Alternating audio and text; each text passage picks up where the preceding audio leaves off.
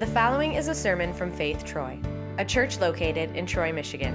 For more information and more audio and video content, go to www.faithtroy.org. Today we are continuing our sermon series, Two Words.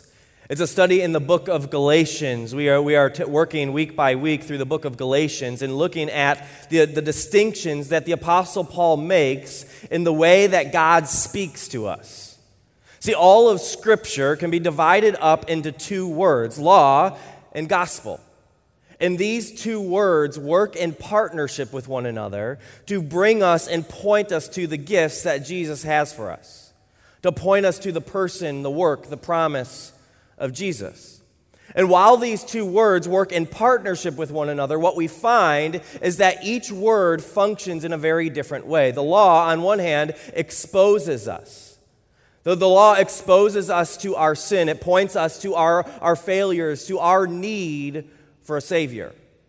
It's the gospel, on the other hand, though, that exposes our Savior. It's the gospel that points us to Jesus Christ and Him crucified. It's the gospel that points us to the promise that while the law exposes our sin, it's the gospel that exposes the Savior. And so these two words, law and gospel, are routinely forgotten, confused, and misapplied.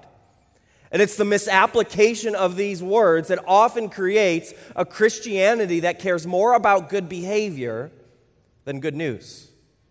And so today we're going to continue in the book of Galatians, diving into the Apostle Paul's letter to a group of recovering Pharisees.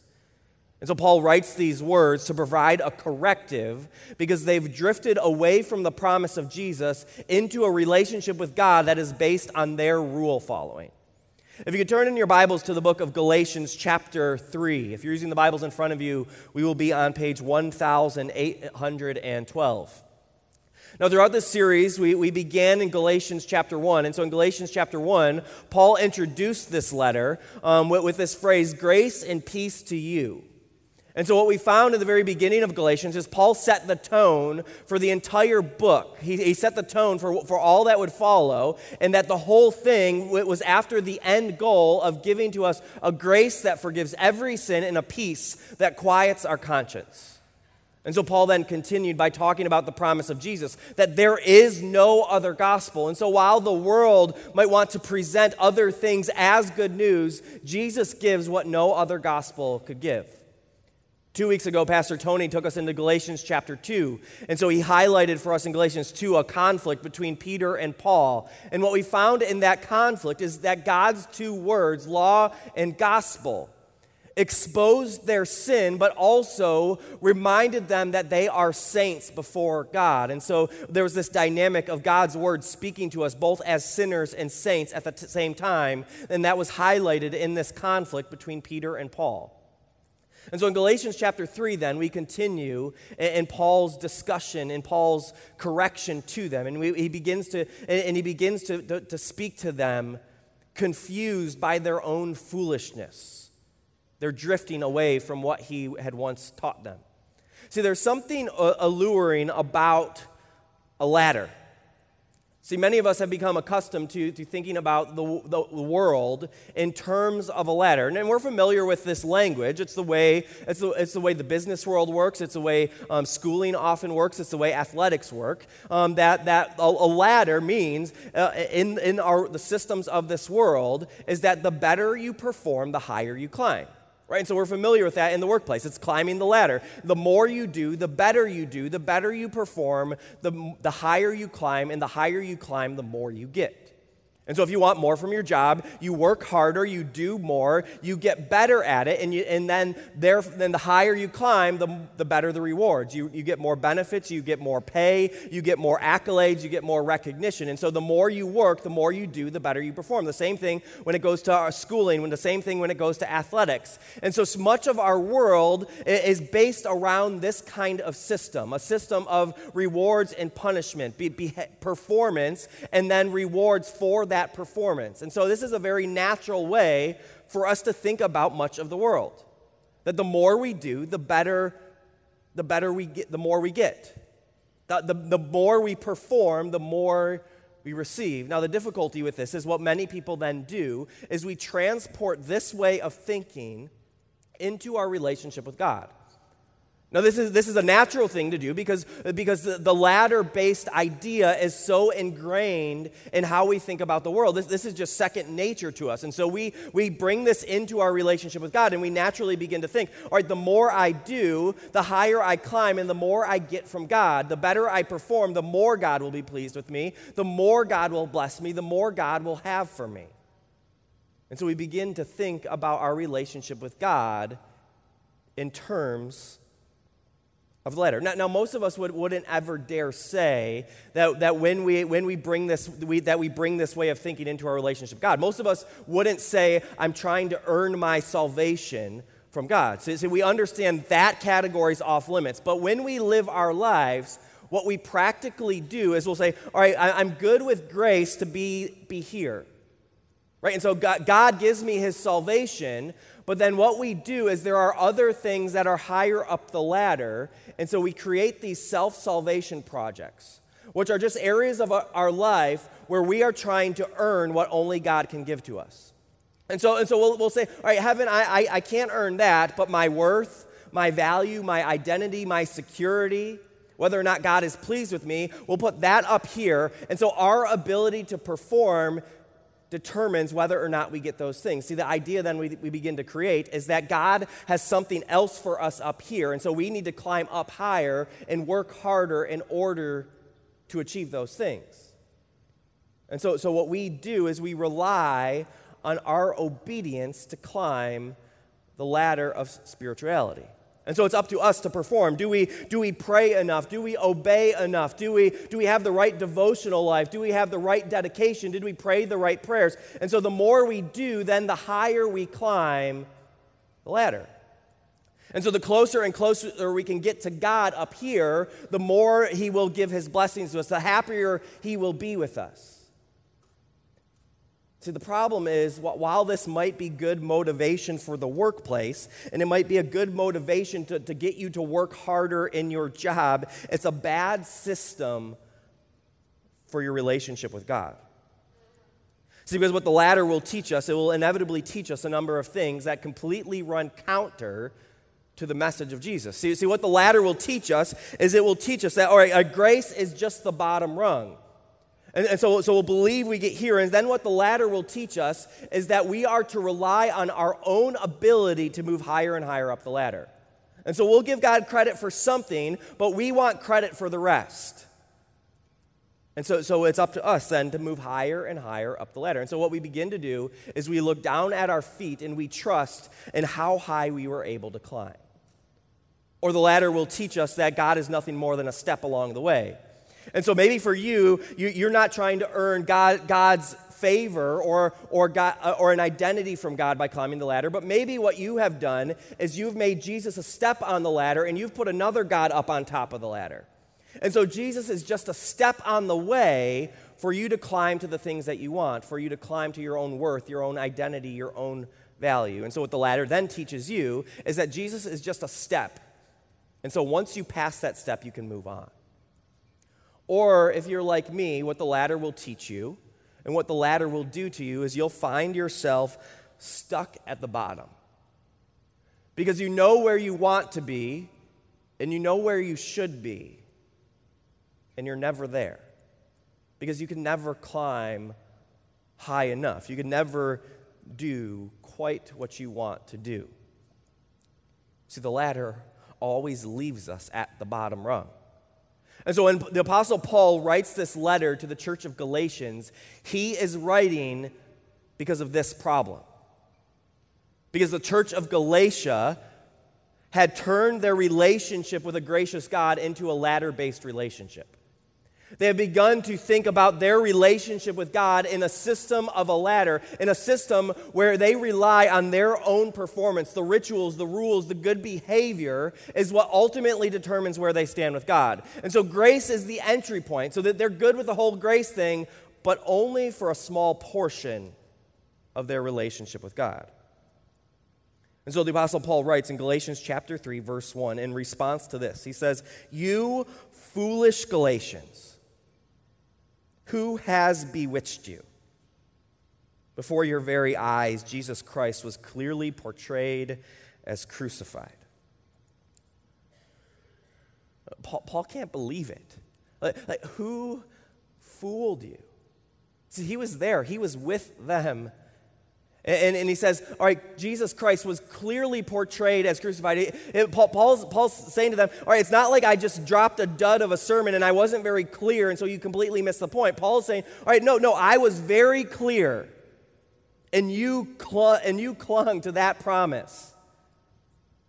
Jesus Christ, Him crucified, the work of God outside of your own efforts for you. The death and resurrection of Jesus on your behalf. And so Paul's saying, I lifted that up. I raised that up. This was publicly proclaimed. This was portrayed to you over and over and over again. And so he's saying, What, what happened? How could you be so foolish? who has bewitched you. It's this language that says, like, what, what spell was cast over you that brought you back to this instead of the cross? So, because the Galatians have turned their life with God into a ladder. Now, what's interesting about the ladder is because of the way our world works, the ladder is comfortable for us. In fact, the, the, the ladder is why the cross is so offensive to so many of us. Because we want something to do with where we stand with God. We want something to do with our salvation or our identity or our worth. We want something to do with it. So the idea that the ladder doesn't work offends everything within us. It, offends the logic that we have because what it says is that you are far worse than you thought because you couldn't even make it past the first rung. And God's grace is even greater than you could have even imagined. That offends the person who's made the ladder the way they understand the world. And so, the Galatians do, the Galatians are stuck on the ladder, and what they do is they, they believe that Jesus got them on the ladder. But Moses helps them climb the ladder. So, so, so, they believe that, that grace, by, by, that you're saved by grace through faith, that, that gets you right here. But obedience to the law is what gets them higher and higher. Grace gets them on the first rung. But good behaviors and commitment, the dietary laws, the religious zeal, that's what helps them climb higher and higher. They believe that grace gets them on the first rung, but their obedience gets them closer and closer to the gifts of Jesus. And so they begin to create this system, this system of obedience and behavior, this system where they climb higher and higher in order to get more from God. And the system of, is completely counter to the message of Jesus because God isn't holding back from you in a, in a way that you need to climb higher to get more from God. No, God in his death and his resurrection gives all of himself to you. He's not holding back. And so the Apostle Paul wants to knock the Galatians off the ladder. And so he does this with a series of questions in, in verse 2. He says, I would like to learn just one thing from you. He says, Did you receive the Spirit by observing the law or by believing what you heard? Are you so foolish? After beginning with the Spirit, are you now trying to attain your goal by human effort? Have you suffered so much for nothing? If it really was for nothing, does God give you His Spirit and work miracles among you because you observe the law or because you believe what you heard? Consider Abraham. He believed God, and it was credited to him as righteousness. See, in these questions, Paul provides a corrective to a ladder based relationship with God. He has a series of questions that, that I'd say there are kind of four themes within these questions, questions that will knock you and I off the ladder.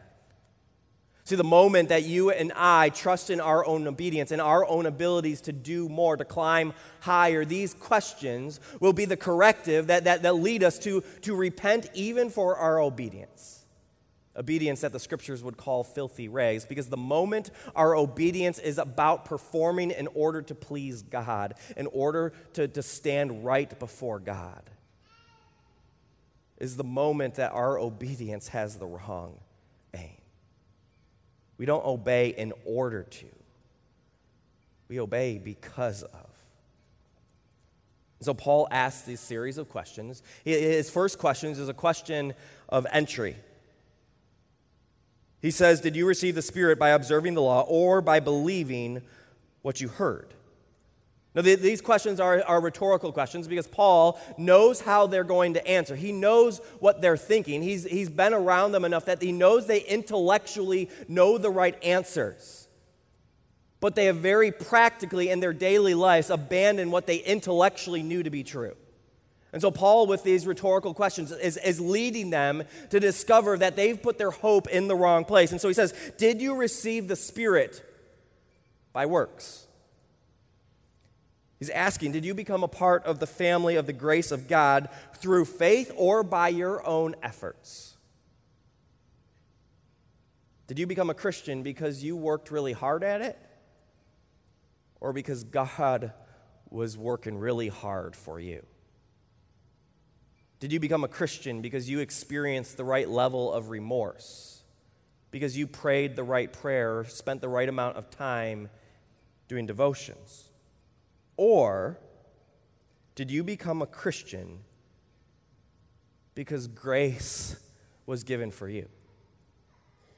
See, grace is always one sided. We have nothing to do with it.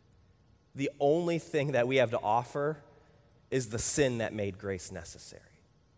And so then Paul then he goes on. He's going to move on there, and the reason he, he really he needs to do that is because the Galatians that they, they can still take that and say, all right, well that gets me here, that gets me into the family. But if I really want to to progress, then I need to do the rest. And so Paul asks another question. He said he asks a question about growth.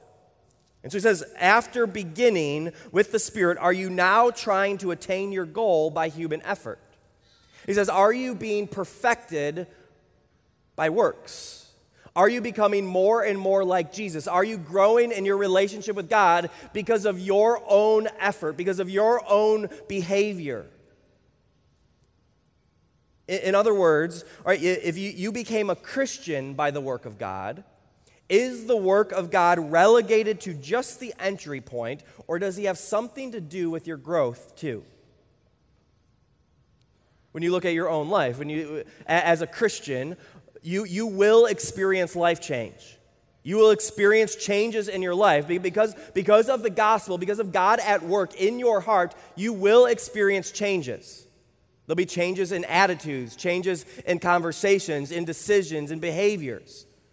And, and so, what Paul is doing, he's asking a question, he's pointing to those life changes and saying, when you look at those changes, is it because you were working hard or because God was working hard?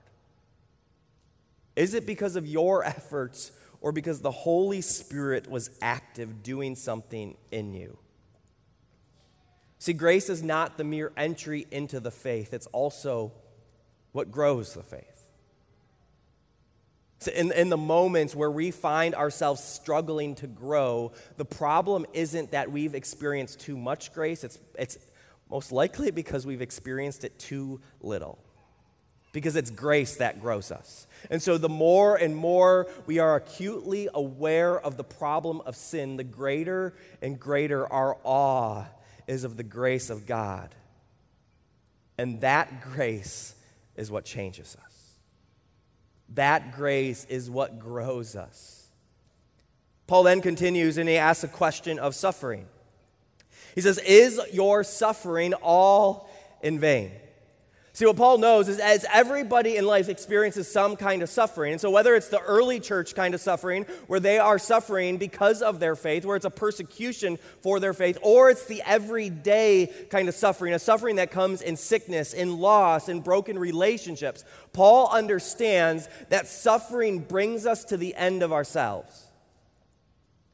See, what suffering has a tendency to do, especially in a world that thrives in independence, suffering makes us realize that we are dependent on something someone much bigger than ourselves. And so Paul is asking a question about, about those moments of suffering, when you are at the end of your rope, when you have nothing left, when you don't know how you are going to make it through. Is that what you are putting your hope in, the gospel, the promise of Jesus? Is it all vanity? For the early church, who, who, who are often persecuted because of their own faith. is that which they are taking a stand for, and that which actually empowers them to make a stand. Is it all a waste? See, what the Apostle Paul understands about grace is that the people who, who, who survive and endure suffering aren't doing it because they're really strong. They're not doing it because of their level of commitment. They're doing it because God's grace has done something in them that it's the work of Jesus that allows them to endure those moments, even, even the moments where we experience the pain and suffering of loss, of tragedy. See, many of you have experienced those moments and you understand what it's like to, to, to know and say, I, I don't know how I could survive that if I wasn't a Christian. I don't know how I could make it through those moments if I didn't have God. Because in the midst of suffering, what we rely on is not on our ability to handle that situation. It's not our ability to be strong in those moments. It's that we rely on a God who is strong for us.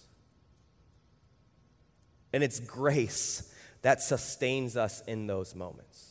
And so, again, by that question, what Paul is doing is he's correcting the way of thinking because, all right, if grace now is not just the entry point, but it's also what grows us, but it's not only what grows us, it's also what empowers and sustains us in the face of the worst kinds of suffering.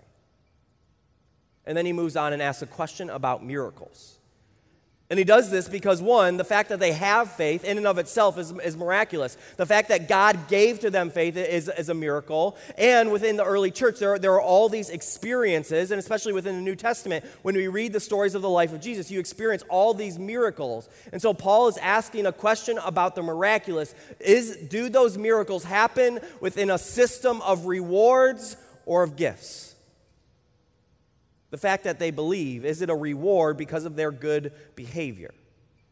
The Apostle Paul, who writes this letter, it, does he believe and is he now starting this church because he changed from his murderous ways, or did he change from his murderous ways because of the grace that was given to him, the faith that was created? When you and I have faith, do we have that faith as a reward for our good behavior? Or is it a gift? In the scriptures, when we see the miraculous, when we see Jesus give sight to the blind, when we see him raise the dead, is it a reward for people's good behavior? Or is it a gift? A gift that testifies to the miracle of all miracles.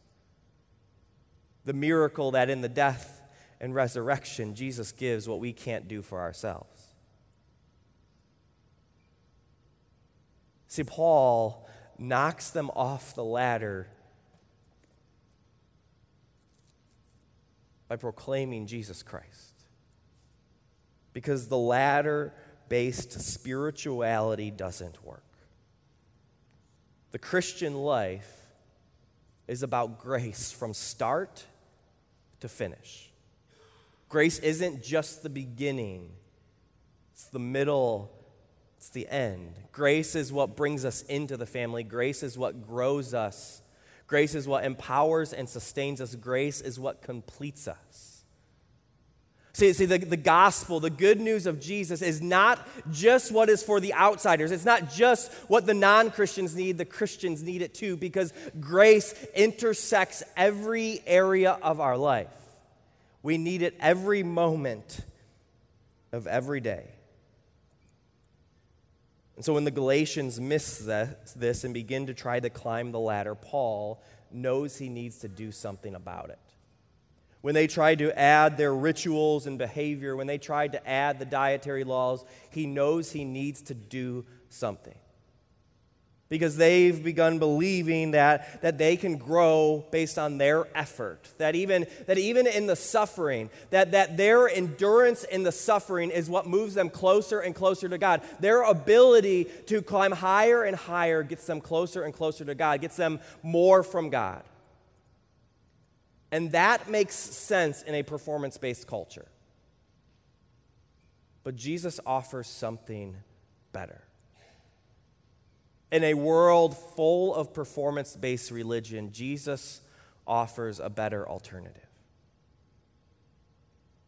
See, Jesus isn't waiting for us to climb the ladder, Jesus climbs down the ladder. The Son of God descends from the throne, taking on human flesh to live to suffer, to die. Jesus climbs down the ladder into your sin, into your suffering, and he climbs down right into the middle of it. See, God's not waiting for you to get through it, he meets you in the midst of it. This is why the Apostle Paul then writes these words in verse 10. He says, All who rely on observing the law are under a curse. All who rely on the ladder are under a curse. For it is written, Cursed is everyone who does not continue to do everything written in the book of the law. In other words, cursed is everyone who lives by the ladder, because if you do, you will never do enough. Clearly, no one is justified before God by the ladder because the righteous will live by faith. The law is not based on faith. On the contrary, the man who does these things will live by them. Christ redeemed us from the curse of the law by becoming a curse for us. Christ rescued us by climbing down the ladder, for it is written, Cursed is everyone who is hung on a tree. He redeemed us in order that the blessing given to Abraham might come to the Gentiles through Christ Jesus, so that by faith we might receive the promise of the Spirit. So when you and I are cursed because we find ourselves stuck, Jesus climbs down. When you find yourself frustrated that God is always angry, that God isn't pleased with you, Jesus climbs down the ladder.